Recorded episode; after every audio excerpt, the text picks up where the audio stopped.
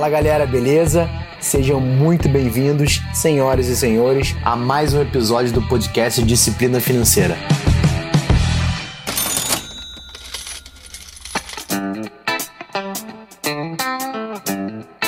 Eu acredito que a educação financeira ela é a base para que a gente possa construir uma vida financeira próspera. Mas a gente sabe que esse não é o intuito da toda a nossa base educacional. E principalmente eu acredito que a educação financeira ela começa na nossa mentalidade. Nesse episódio, eu quero conversar um pouco com você sobre mentalidade financeira, sobre a construção de crenças que passa em toda a nossa infância, juventude e também acaba trazendo para a nossa fase adulta.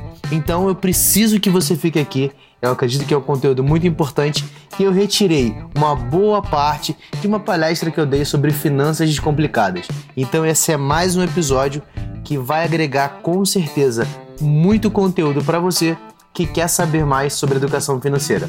Vambora?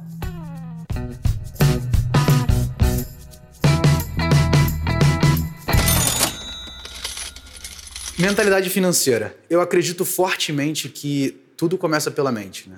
O Vitor falou um negócio interessante hoje de manhã, que a única missão dele era não se estressar. E foi o que ele mais aprendeu no tempo que ele ficou no exército. E tudo isso é um modelo mental que vocês criaram. Se adaptaram a uma realidade que eu não tenho ideia de como seja, mas acredito que vocês querem logo sair de lá. Deve, não deve ser bom. Mas o principal motivo é que vocês tiveram que se blindar de algumas situações para aguentar o que vocês aguentam. Então, por isso, eu trouxe a ideia da mentalidade financeira para que a gente possa moldar sobre isso. E sobre mentalidade financeira, eu gosto muito de um cara chamado Gerard Clark, que ele é hipnólogo, psicólogo e tudo mais. E ele divide, ele fala muito bem claro que a mente é uma mantenedora de energia. Então, obrigatoriamente, qualquer hábito que você queira mudar, qualquer coisa que você queira alterar, ele fala, porra, não faz isso, porque vai dar trabalho. Eu não quero, eu quero guardar energia para você. E ele divide esse, ele chama de modelo da mente em três moldes.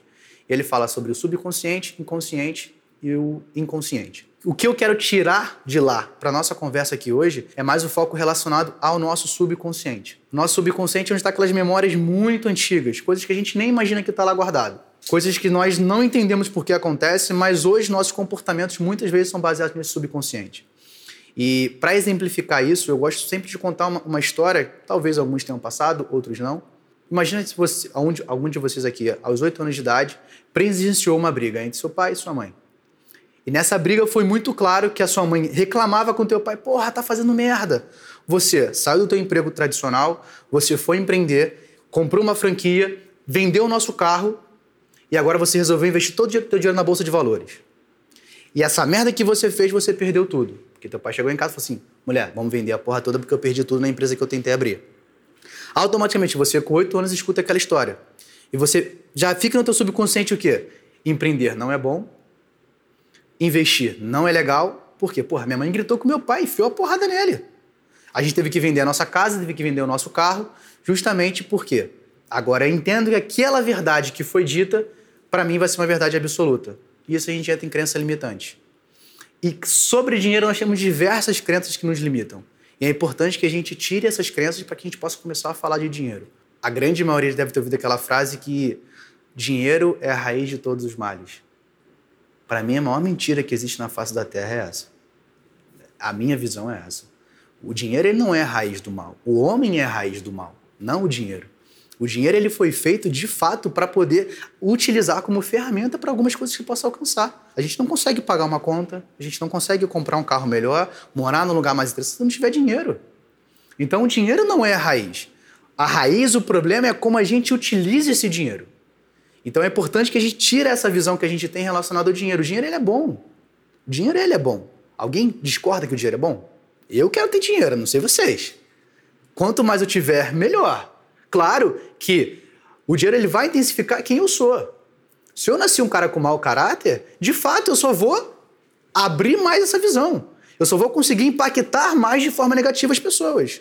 Mas se eu, você, você, nós temos um bom caráter, automaticamente com mais dinheiro, eu tenho possibilidade de ajudar o próximo. Então o dinheiro é essa ferramenta, no meu ponto de vista é isso. Se eu tenho mais dinheiro, eu posso fazer muitas coisas que eu faço hoje. Se eu não tivesse dinheiro, eu não poderia montar estrutura para vocês aqui. Eu não poderia todo mês ajudar uma instituição como eu faço. Sem dinheiro não tem como fazer isso.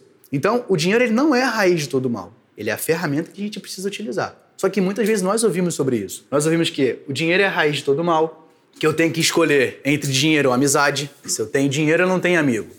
É claro que vai acontecer que eu posso mudar minhas amizades. As que não são verdadeiras. As que são verdadeiras continuam aí.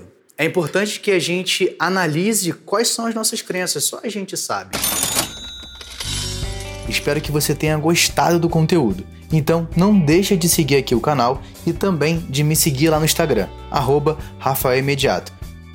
Me segue por lá, deixa também suas sugestões e dúvidas. Vai ser um prazer ouvir e poder te ajudar. Toda semana vai ter um novo episódio aqui no canal. Fica ligado e até a próxima!